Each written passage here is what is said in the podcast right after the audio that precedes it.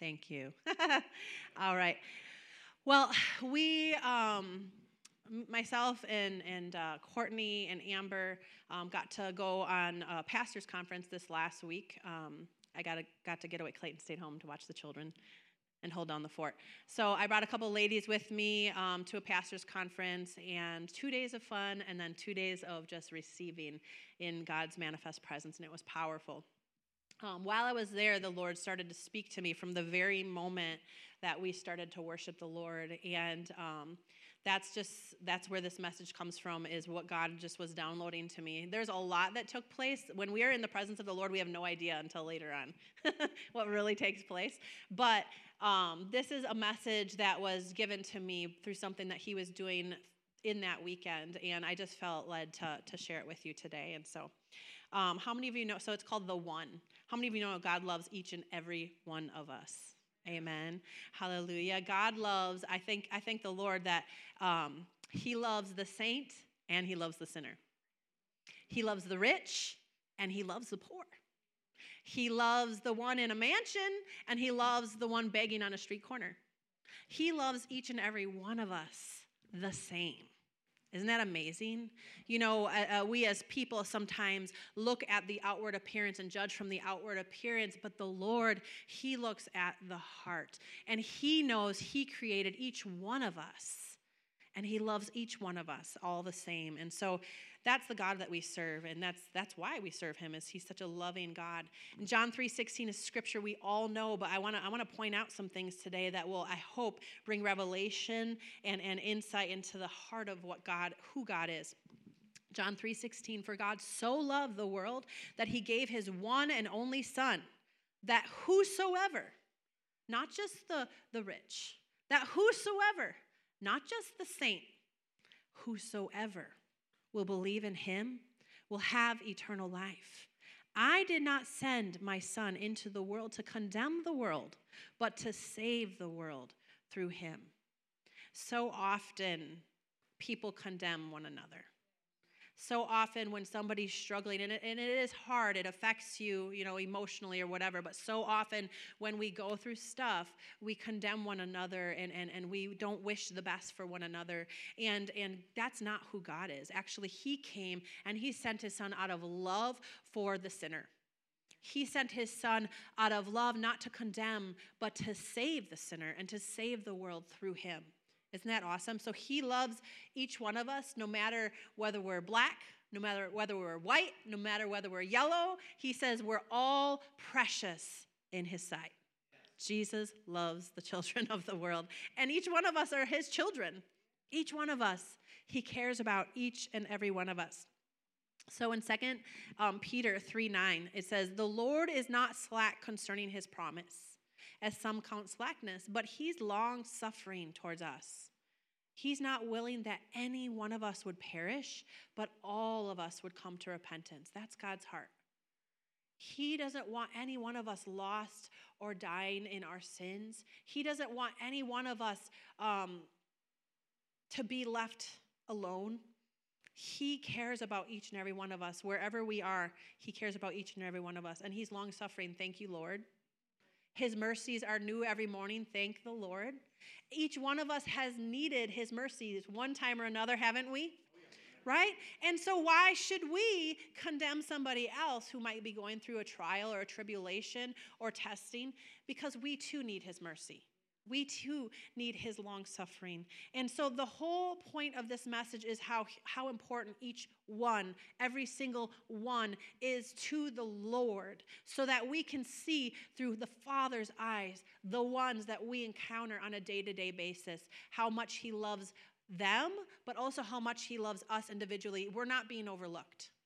He loves us all the same. Amen. Hallelujah. So thank you, Lord, for being long suffering. Thank you, Lord, that He came so that we wouldn't perish, um, so that we could come to repentance through Jesus. I'm going to share this scripture. It has a lot to do with what we're talking about. Luke 15, 3 through 7 says this. So then Jesus told them a story. If a man has a hundred sheep and one of them gets lost, what will he do? Won't he leave the 99 others in the wilderness and go search for the one that is lost until he finds it? And when he finds it, he will joyfully carry it home on his shoulders. When he arrives, he will call together his friends and his neighbors, saying, Rejoice with me, because I have found my lost sheep. In the same way, there is more joy in heaven over one lost sinner who repents and returns to God than over 99 others who are righteous and haven't strayed away. Isn't that interesting? That is the love of God that covers a multitude of sins. Amen. His blood doesn't lose its power. Amen. And so that means the blood that he shed is powerful enough to cover the multitude of sins that are out there in the world of the people who are not living for the Lord. God loves them just the same. And, you know, yes, he appreciates and loves each one of us who are um, um, serving him, who are loving on him and showing him through our actions, but he loves them just the same. And um, as, I was sitting here worshiping, I heard um, the Lord remind me of a dream my son Jude had. And um, in this dream, it seems, you know, dreams sometimes seem insignificant until the Lord maybe will bring, keep it, bring, bring it back to your remembrance, and then you finally ask him, Lord, what, what's the meaning of that? I ask you for the interpretation so my understanding is fruitful. And I just remembered, I was like, that's funny because Jude doesn't know what I'm teaching on. He has no idea. he's, um, he's, you know, in his own world and, and whatever, but for some reason, sometimes he gets really spiritual. and uh, he was telling me about this dream, and I kind of just let it, I just let it go in one ear and out the other. And I remembered him telling me. And then all of a sudden, we are in the car driving this week, and he starts telling me again about this dream. In this dream, he said he was lost and he was alone for some reason, and he was in this carnival with all these people he didn't know. He didn't know anybody. And he said he was scared and he was lost. And he said suddenly he heard God talking to him. Can I get through without crying? Okay, so he heard God talking to him and telling him and giving him the directions on how to reach grandma and grandpa's house to bring him home. Why not our house? I don't know, but grandma and grandpa's house. It was a safe place. and he was brought there, and they just welcomed him and embraced him, and they were so happy to see him. I didn't say, Jude, you know what? That means this or that. No, he began to preach at me. I didn't know he even knew this story. And he goes, Mom, I think I was the lost sheep that God cares about so much that even if He has to audibly tell me where to go to find home, that He will talk to me. And the Lord brought that back to my remembrance. He's like, that goes with your message. I was like, oh, it does. That's how much God loves each and every one of us. And it's funny because like a carnival is kind of scary. You know, the you can see that in the scary movies. Or, you know. So anyways, to a little boy, anywhere would be scary being lost, but a carnival on top of it, you know, where everything's kind of crazy, you don't know anybody or whatever. But all of a sudden he's lost and he hears the voice of God direct him to go home where he can be safe and in loving arms. And that's the Father's heart. He doesn't want one of I, I've got it, got it. Um, he doesn't want one of us, his children, lost in our sins. He doesn't want one of us dying and, and, and, and feeling um, condemned. He doesn't want one of us being led astray into a world and feeling alone. He loves us so much that He will go out of His way. Leave the 99, search for the one that has lost its way or that doesn't know its way home to the Father. Isn't that awesome? God cares about each and every one of them as well as you as his children. And I want to show you that from the scriptures today. Um, John 4, we're going to start with, starting with verse 4. This is the woman, the Samaritan at the well. I want to see how. Um, I'm going to start with verse 4, I believe. Now he had to go through Samaria. Jesus had just got done preaching. He had to go through Samaria because he was going, um, heading over to Judea. Um, or to Galilee. And so he had to go through Samaria. He came to this town of Samaria, um, or town in Samaria called Sychar, near the plot of ground where Jacob had given his son that Jacob had given his son Joseph. And uh, Jacob's well was there, and Jesus was tired from his journey. And he sat down by the well, and it was about noon. I just want to pause for a second. Do you know Jesus only did and only said what he heard his father saying and saw what his father was doing? I believe he had a little insight here. and he, the Lord's like, stop for this one.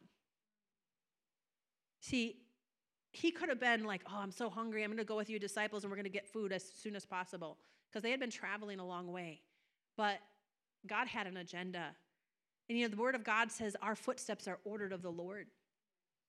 And so the Father had shown Jesus that he wanted to stop. This is my interpretation that he wanted to stop for this one because why? Because she was such a great saint? No, absolutely not. She was the opposite. God cared about her so much, and, and God says, I want you to stop for this one. So when the Samaritan woman came to draw water, Jesus said to her, Will you give me something to drink? His disciples had gone into town to buy food, and the Samaritan woman said to him, You're a Jew, and I'm a Samaritan woman. How can you ask me for a drink? Because Jews did not associate with the Samaritans. Um, Jesus answered her, If you knew the gift of God and who it is that asked you for a drink, you would, you would I'm sorry, I'm having problems. You would have asked me for a drink, and I would give you living water. Sir, the woman said, You have nothing to draw with, and this well is very deep. Where can you get this living water? Are you greater than our father Jacob, who gave us from this well to drink of, from himself, and did also his livestock? Jesus answered, Everyone who drinks from this water will be thirsty again. But whoever drinks from the water I give from that give will never thirst again. Indeed, the water I give will become a well, a springing up of water, welling up to eternal life. The woman's finally intrigued, but she's still not quite getting it. The woman said to him, Sir, give me this water so I won't get thirsty and I don't have to keep coming here to draw water. He told her, Go, and so finally he's like, Okay, she's not getting it yet. So finally, I'm going to move to this. I'm going to start giving her a word of knowledge. Go, Tell your husband to come back here. Sir, I have no husband, she replied. Jesus said, You're right when you say you have no husband. The fact is that you have had five husbands, and the man you're now with is not your husband. And she's in shock. And she says, What you have said is quite true. Sir, the woman said, I can see that you're a prophet. Our ancestors worshiped on this mountain, but Jews claim that the place that we should worship is in Jerusalem. The woman Woman, Jesus replied, Believe me, a time is coming when you will worship the Father neither on this mountain nor in Jerusalem. You Samaritans worship what you um, do, you worship who you do not know. We worship what we do know, for salvation is from the Jews. Yet a time is coming and has now come when true worshipers will worship the Father in spirit and in truth, for they are the kind of worshipers the Father seeks. God is a spirit. He who worships him must worship him in spirit and in truth. The woman finally realizes and she starts saying, Sir, I know that the Messiah called Christ is coming, and when he comes, he will explain this all to us. So she's still not quite getting the revelation here until Jesus breaks it down and he says, I, the one speaking to you, I am he. Okay, so we know I'm gonna I'm not gonna continue reading because it's a really, really long story.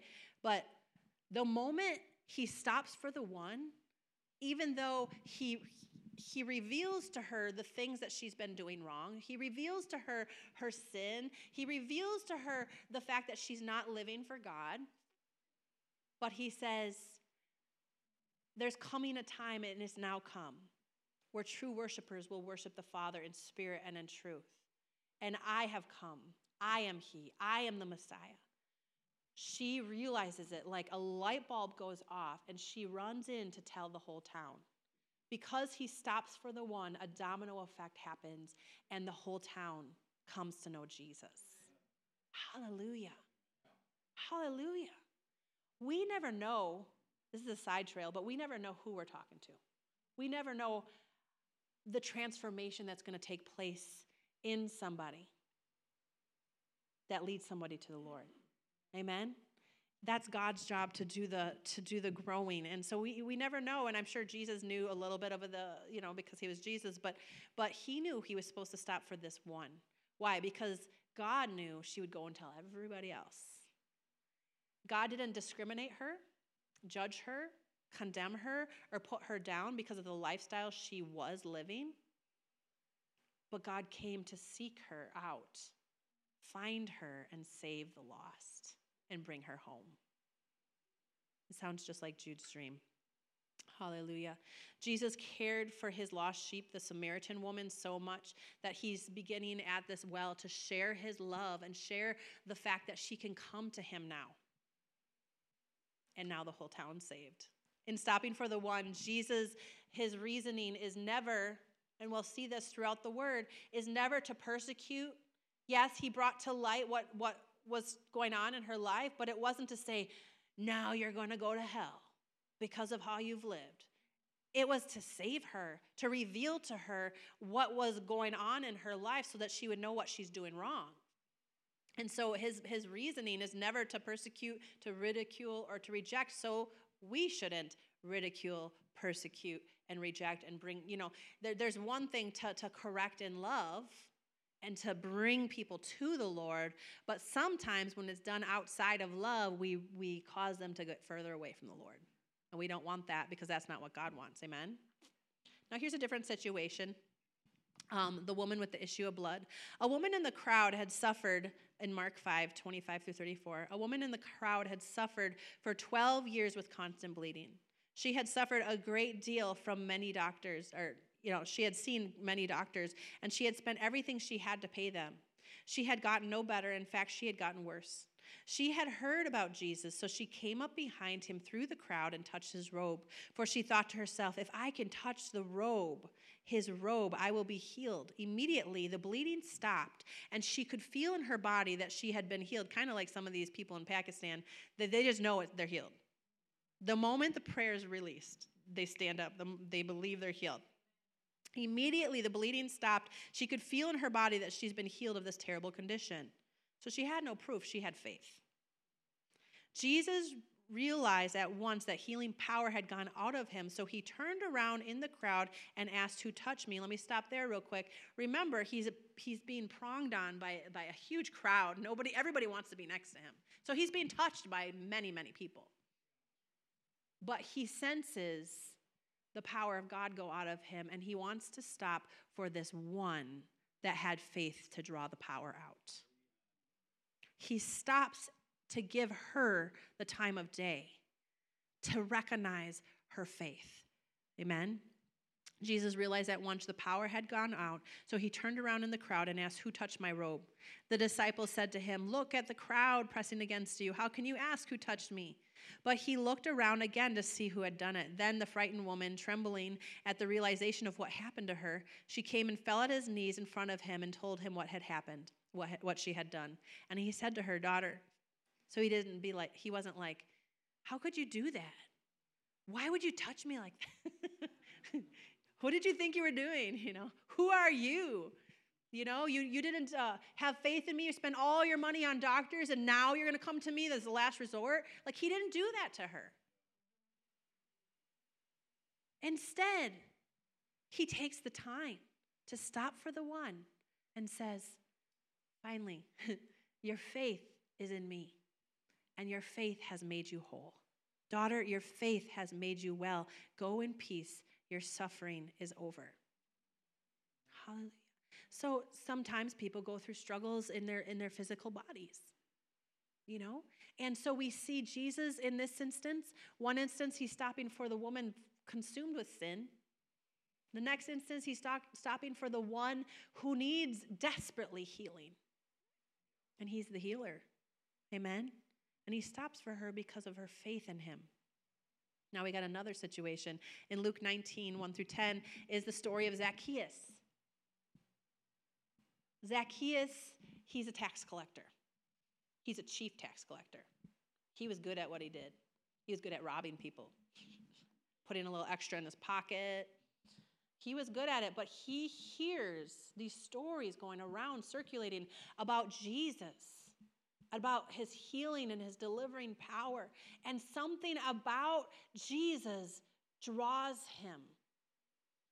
So we know this, that he's a short man. Jesus enters Jericho and he's passing through, and a man there named Zacchaeus, he was a chief tax collector and he was wealthy. He wanted to see Jesus. But he was so short, he could not see over the crowd because Jesus just constantly had a crowd. So he ran ahead, climbed a sycamore fig tree to see him. But since, um, since Jesus was coming that way. But when Jesus reached that spot, he could have kept going. Because remember, he has a crowd. He has people to attend to. He has people to heal. He has people already to deliver. People already that he could save, or people already that an audience already to preach to. But he cares about this one who went out of his way to see him. He could have kept going. How many times do we keep going past the one that we're being drawn to?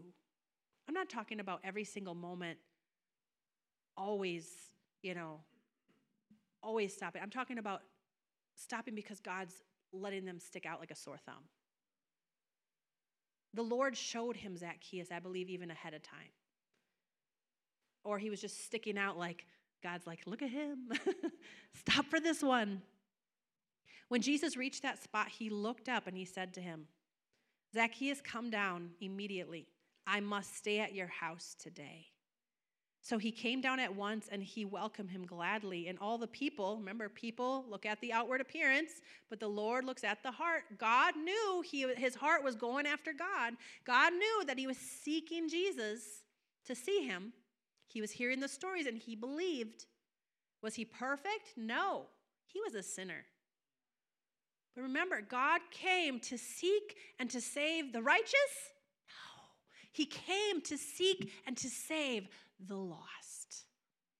Those who needed the healing, those who needed deliverance, those who need freedom from their bondage of sin.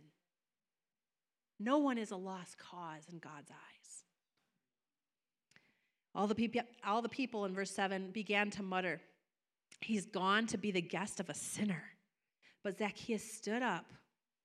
See, when God shows someone his love, it brings transformation. Zacchaeus stood up and he said, Lord, look, here now I give half of my possessions to the poor, and I have cheat, if I have cheated anybody out of anything, I will pay back four times the amount. Instantly, by God stopping for him, by Jesus stopping for him, his heart is brought to repentance. And the Lord says in response, Jesus says to him, Today salvation has come to this house because this man too is a son of Abraham. For the Son of Man came to seek and to save the lost. Jesus stopped for this one. Yes, faith draws God. Faith in God is what he wants. He wants to see somebody who has faith in him, who's, who's going after God. But, but that could mean, you know, you don't know any different. You're in a life of sin. You know, you're, you're lost or you're entangled in, in, in certain bondages. But yet, when you hear about Jesus, something piques your interest and, and you want to go after that. And this is where he was. He didn't know everything, but he's going after what he knows. He's going after the truth. He's going to go hear the truth. And God stops for the one. Jesus stops for the one. Remember, each time he stops, it's to bring healing, salvation, deliverance, freedom. I'm thankful that Jesus, according to Hebrews 13:8, he's the same yesterday, today, and forever. I taught on Wednesday night. If you missed it, you missed it. I'm serious, you really missed it unless they got it up on podcast because for some reason Facebook kicked us off. But it was so powerful about Christ living in us and through us. It wasn't your average Christ in you message. It was the Spirit of the Lord was upon it the entire service. Um, but when we stop for the one, when He stops for the one, and He's the same yesterday, today, and forever, which means He still wants to stop the one. He's still all about seeking out and saving the lost. Maybe the Christian who's entangled in sin, or, or you know, the one who should know better, or maybe the one who never knew the Lord and, and they're entangled in, in, in, in relationships that, that aren't leading them to the Lord and, and aren't any good. whoever it is, or the one who's, who's lost and literally physically dying and without hope unless they encounter Jesus, he wants to stop for them. He wants to show them the time of day. He wants to show them his love, his healing power, his deliverance. But the thing is, is, is he's no longer walking the earth like he did 2,000 years ago, but he said, This is a better plan. I will no longer just be with you, but I will be in you. But what happens if we, his vessel, his body, doesn't stop for the one? They won't be healed, delivered, saved, set free. We're his vessel. We are the hands and feet of Jesus. And he still wants to do the same work he did over 2,000 years ago when we see him stopping for the woman with the issue of blood, when we see him stopping for, for uh, Zacchaeus, a tax collector, someone who's, who's uh, cheating people, when we see him stopping for the, the woman who's living in adultery. He cares about them. And he came and died for those people. Amen? So, what we want to do when we go into the world, we want to look at them through the eyes of Jesus. The love of Jesus, knowing that the love of Jesus can cover their multitude of sins. And knowing that the blood of Jesus never loses its power. Hallelujah. Every time he stops, it's for a purpose. Amen. Even if it's people that were cast out from other people, even if it's people that think they're the worst of sinners, God still loves them. The Samaritan woman living in sin, the tax collector who's cheating people, the woman who put all her trust in doctors and finally she's at her last straw and she needs hope. And she says, I've heard of this Jesus who heals people. You know, and I love Jude's dream because the thing is, is God's voice can be any one of us. We have this treasure in our earthen vessel so that the excellency of the power of God may not be of us, but of Him. Christ in us, the hope of glory. Jesus walked this earth and he was always showing forth the Lord's glory, giving him glory and praise through stopping for the one to bring healing and deliverance. This is what brings God glory is sharing the love of Jesus, is showing the hope that they can have through him. Hallelujah. And here's another one that just blows my mind the criminals on the cross next to Jesus. Luke 23 32 through 43. Two other men, when Jesus is nailed to the cross, two other men, both criminals, were also led out to be executed. When they come to the place called Skull, they crucified him there along with the other criminals, one on his right and the other on his left. Jesus said, Father, forgive them, for they do not know what they are doing. And they divided up their clothes and casted lots. The people stood watching, and the rulers sneered at him. They said, He saved the others. Let him save himself if he is God, the Messiah, the chosen one. The soldiers also came up and mocked him, and they offered him wine and vinegar and said, If you are the king of the Jews, save yourself. There was a man there was a written notice above him which read, King of the Jews. One of the criminals who hung there hurled insults at him. Aren't you the Messiah? Save yourself and save us. But the other criminal rebuked him. He said, Do you not fear God? In other words, he believed. He said, Since you are under the same sentence, we're punished justly. We're getting what our deeds deserve. But this man has done nothing wrong.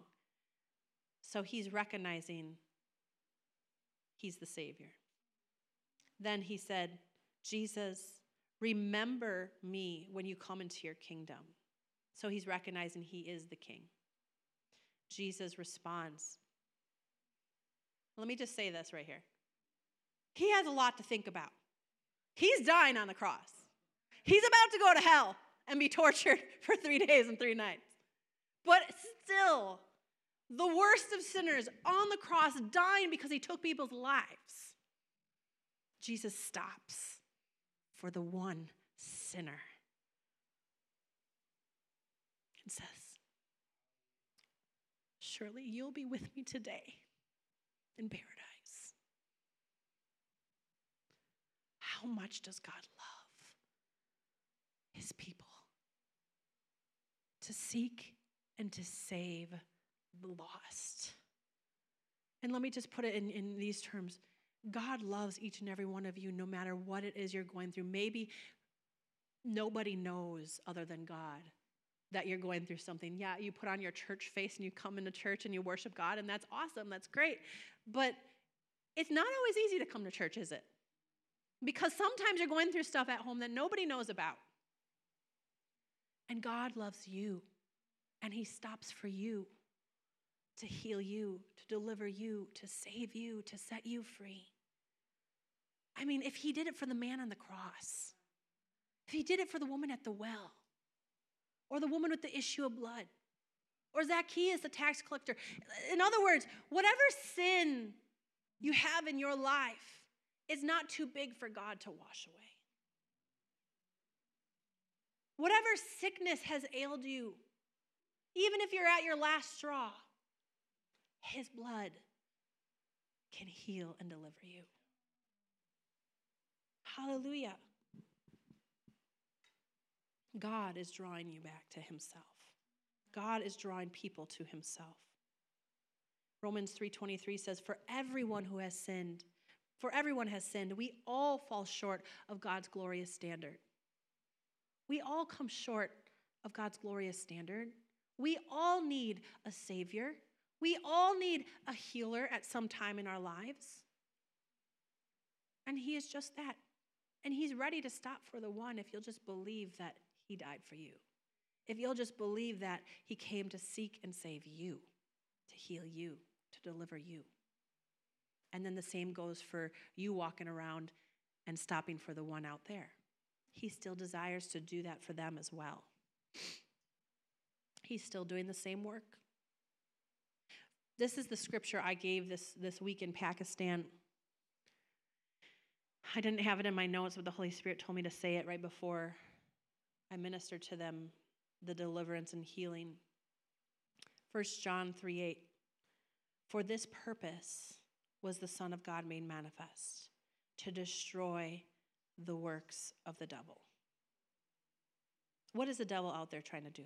Trying to kill, trying to steal, and trying to destroy.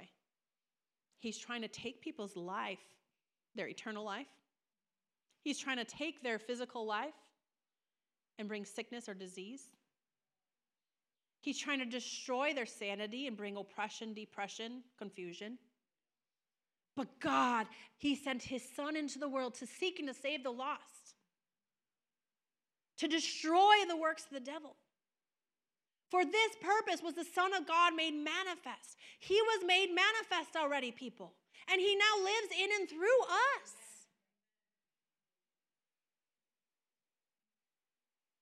He saved through his love, Zacchaeus. Through his love and forgiveness, the woman at the well. He healed the woman with the issue of blood. She had no hope. But when you put your hope in Jesus, that he came to seek and save you and heal you and deliver you, healing comes, deliverance comes, salvation comes. I just, it just baffles my mind the man on the cross.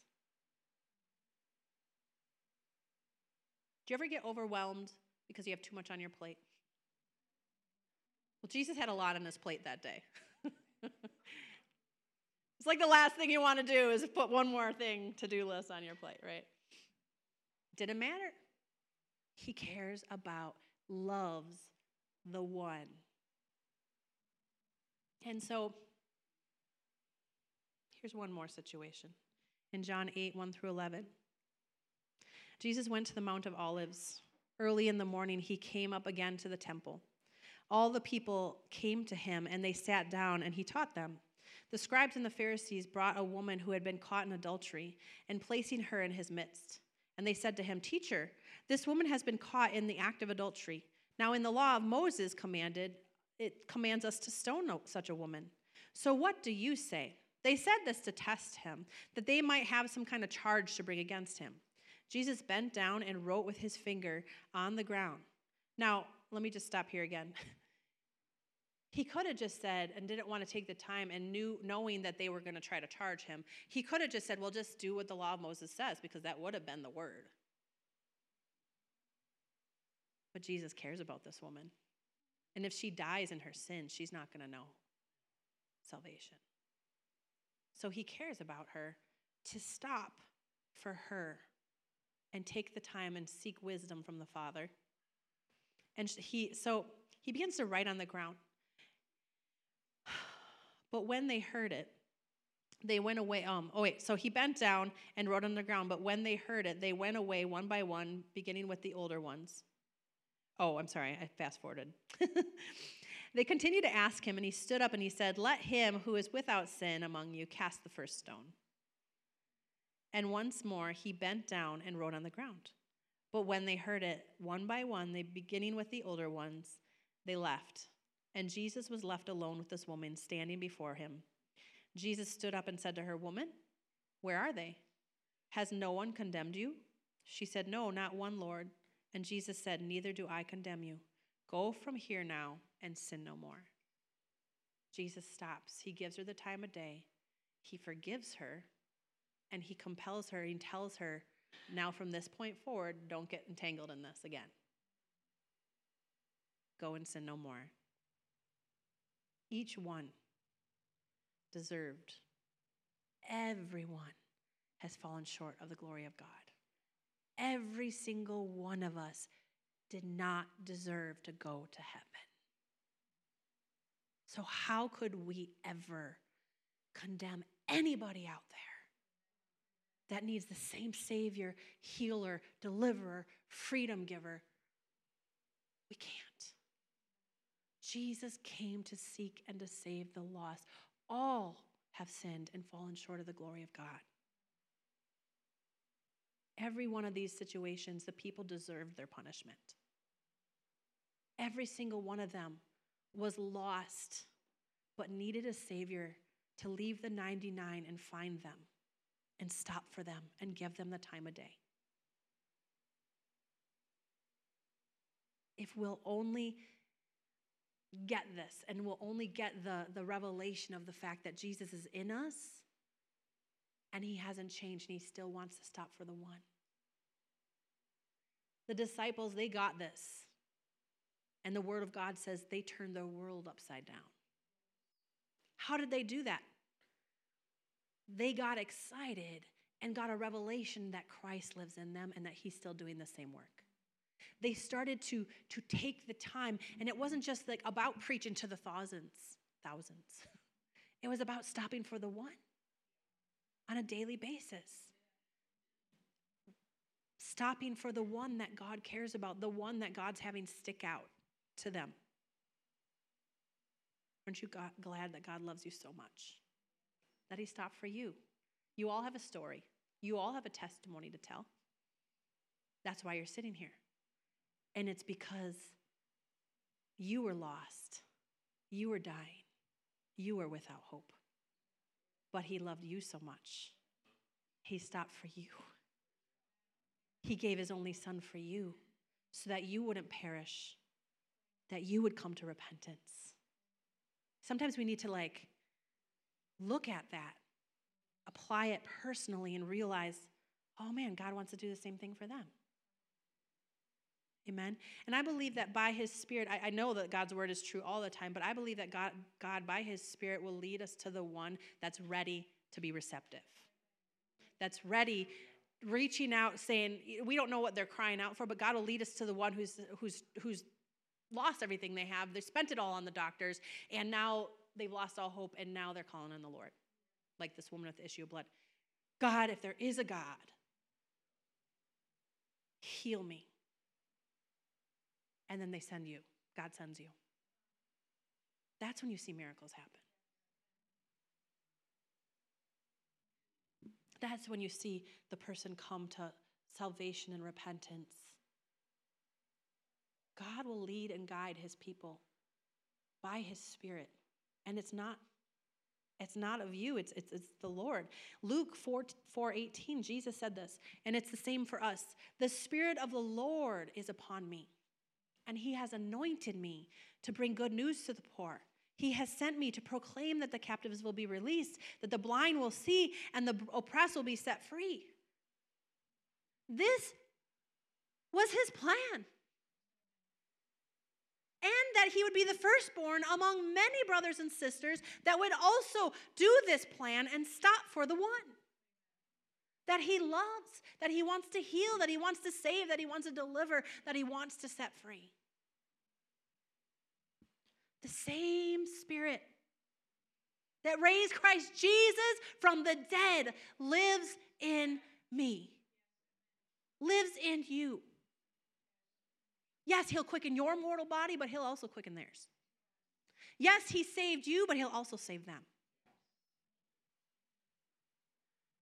He has not lost His power, He has not changed His plan or His agenda. His plan, his agenda is still to seek and to save the lost. The Spirit of the Lord is still residing within us and upon us to heal, to deliver, to set free, to save, to bring the good news.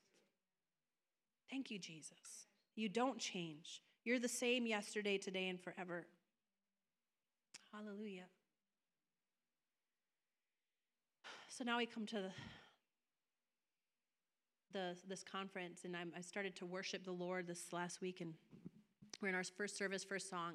God's presence was so mighty, and uh, I'm just worshiping God, and all of a sudden I see see Jesus in a vision, and then I see myself turn to my left and see we we came to uh, Florida to visit our friend Angela, who was our worship director for a while here, but her and her family moved to Florida. And she was distraught about it. She's pretty distraught. It was for her family's business and whatnot. Very distraught about leaving. Her whole family lives here, and you're her church family and everything. And um, I didn't realize she was still in that that mindset of, of just being so upset about moving. But anyways, I did tell her we'd come visit, and um, I told her I said if there's a conference, you know, I'll come, especially if there's a conference, and they can come visit, and then we can what it happened to be on her birthday is my birthday. We both have the same birthday, and it happened to be on our birthday week, so it was extra special. Anyway, so I'm worshiping God. And all of a sudden, I see myself in a vision. The Lord shows me, but remember, Christ in me. Lay hands on her, front and back. And I heard the words I always stop for the one. Now, I didn't get this download yet. This was just my first God revealing this to me. And I was like, oh, well, I didn't quite get it yet, but I was like, oh, okay. What does that mean, Lord? You know, I mean, I kind of know, but so I sat on it because I let God bring confirmation to me. I don't always just jump out and do something, I wait a little bit. So the whole weekend went by, just anointing after anointing, fresh filling, fresh filling, fresh filling finally, we're at the last service, the last song. I just went through this um, line where pastors receive like a fresh impartation and whatever. And I came and sat back down, and there's Angela. She's sitting next to me. And then I saw it again. I forgot about it. I said, Oh, Lord, I'm sorry. I forgot about that. He's like, No, you didn't. You had to wait till you were like bubbling over. And I was like, Oh, okay. So I saw myself do that again. But I didn't quite know anything else. I just knew he says, I always stop for the one. And so I said, God's showing me a vision to lay hands on you. And she goes, Go on, come on. She's always ready for it, you know. Um, if you know her, she always wants an impartation, a word, whatever. She just wants, she's hungry for the Lord. But I leaned over and I laid hands on her front and back, just like I saw. And I said, The Lord says, He always stops for the one. And God began to speak through me words that I hadn't planned on with a knowledge that I didn't know. That He had ordered our footsteps, yes, to bless us, but it was all for her. Because He cares about her and because He loves her, He can plan an entire trip because he cares about one. And I began to speak that to her and tell her how much God loves her and how much He sees her and how much He, you know, all this. And man, I mean, the minute I actually said, God always stops for the one. He always stops for the one. She just broke down and just God was ministering to her.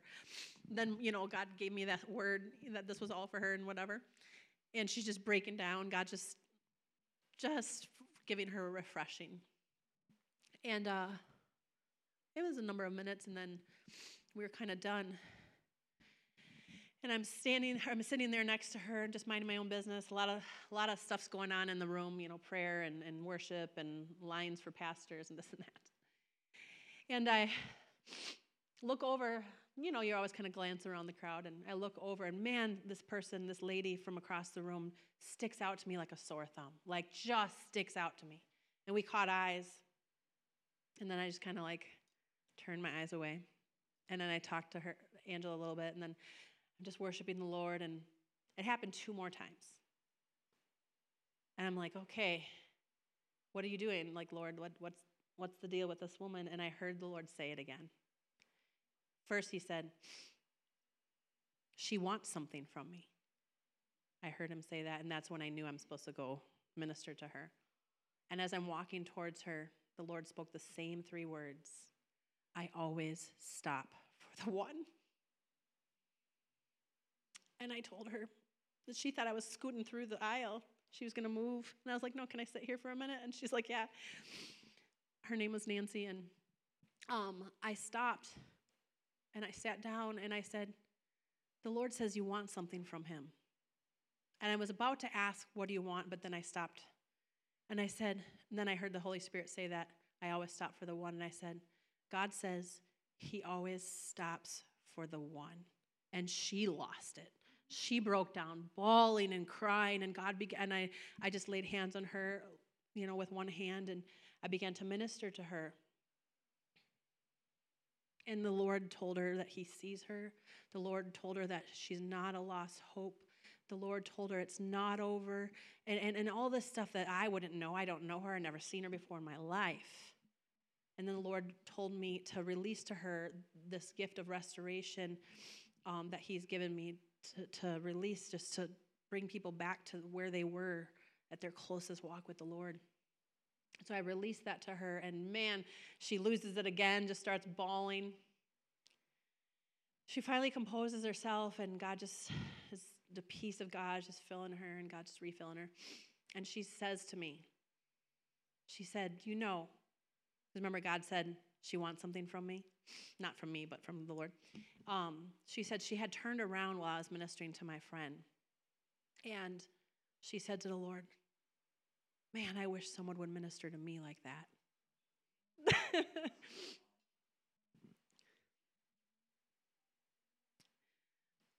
she came there as a last straw. She thought she was done in ministry. She didn't come with a whole entourage of people. She was there alone to receive some kind of word. And she went the whole conference. Yes, the presence of the Lord was there, but she went the whole conference and she said, This is what I've been waiting for. How much does God love his people? Whether you're in the middle of a carnival and he has to send his voice, speak his voice and lead you home, or send you across from cross the state to reach the one unknowingly, send someone to you. He cares about his people, he cares about you. But he also wants to use you. So there's like a twofold message here. There's those in here, you're here on purpose because he loves you. He wants to heal you. He wants to deliver you. He wants to save you and set you free. And then each one of us, Christ is in us. And he wants to show his love through us. He wants to stop for the people that we meet on a daily basis. He wants to minister to, to them. We can't do anything. I couldn't arrange that. But the love of God brings healing, brings deliverance, brings salvation binds up the brokenhearted. Amen. Hallelujah. Praise you, Jesus. Let's just close our eyes for a moment. Lord, we just thank you, Lord. We just praise you, Jesus. Thank you, Lord, that you came to seek and to save us. You came to set us free, deliver us. The Spirit of the Lord was upon you, and you've been anointed to preach the good news, set us at liberty, free us, heal us, deliver us, save us. Father, I just pray, lavish your love upon your people today. For you sent your Son into the world to save the world through him, not to condemn the world. If there's anybody here today, you maybe have been entangled in sin. Maybe you never knew Jesus personally, you've never received him into your heart.